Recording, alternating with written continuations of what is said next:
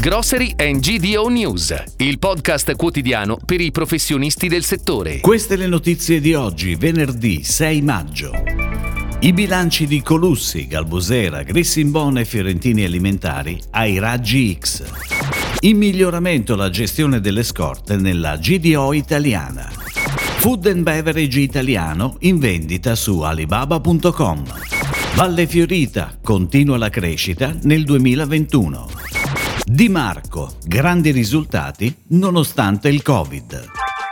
Sono quattro gli attori più importanti del mercato dei sostitutivi del pane. Gressimbon, Galbusera, Colussi e Fiorentini Alimentari. Ad unirle il fatto che sono tutte imprese familiari. Due, Galbusera e Colussi, con fatturati complessivi superiori ai 200 milioni di euro. E due, Grissimbon e Fiorentini, con un fatturato medio annuale di circa 75 milioni. A mostrare qualche segno di sofferenza è Colussi, che deve prestare attenzione alla gestione del debito, essendo anche la meno capitalizzata delle imprese esaminate. Galbusera ha i margini più risicati delle aziende osservate, mentre l'impresa che presenta i migliori indicatori di capitalizzazione e solidità finanziaria è Fiorentini Alimentari. La più patrimonializzata è Grissimbon, benché negli ultimi cinque anni, a fronte di ricavi crescenti, abbia perso redditività.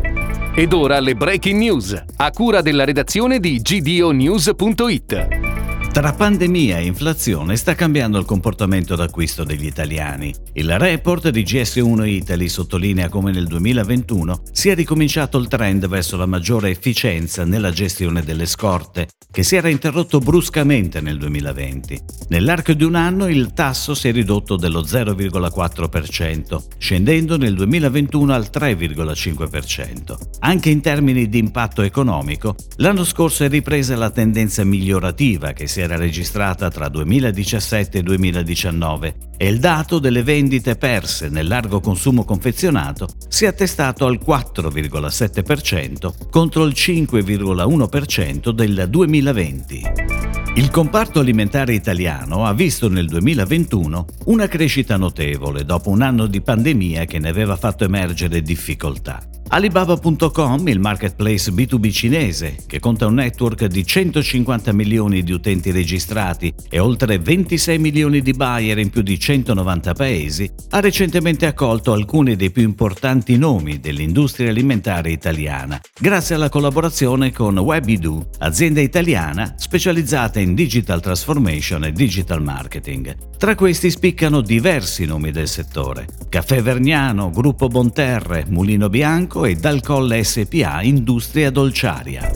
I primi due mesi del 2022 non sono stati semplici. L'azienda ha comunque mantenuto un trend di crescita positivo rispetto all'anno precedente. Lo conferma a GDO News Francesco Galizia, export manager di Valle Fiorita, azienda di Ostuni fondata nel 1997.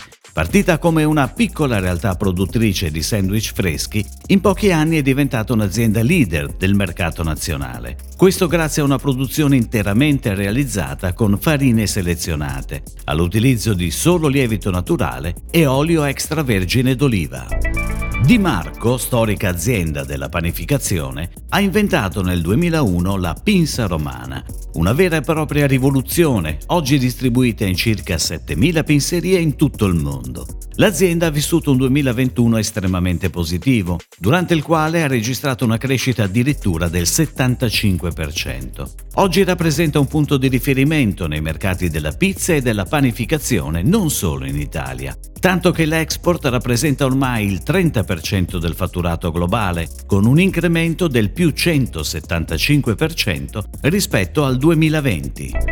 Si chiude così la puntata odierna di Grocery and GDO News, il podcast quotidiano per i professionisti del settore. Per tutti gli approfondimenti vai su gdonews.it.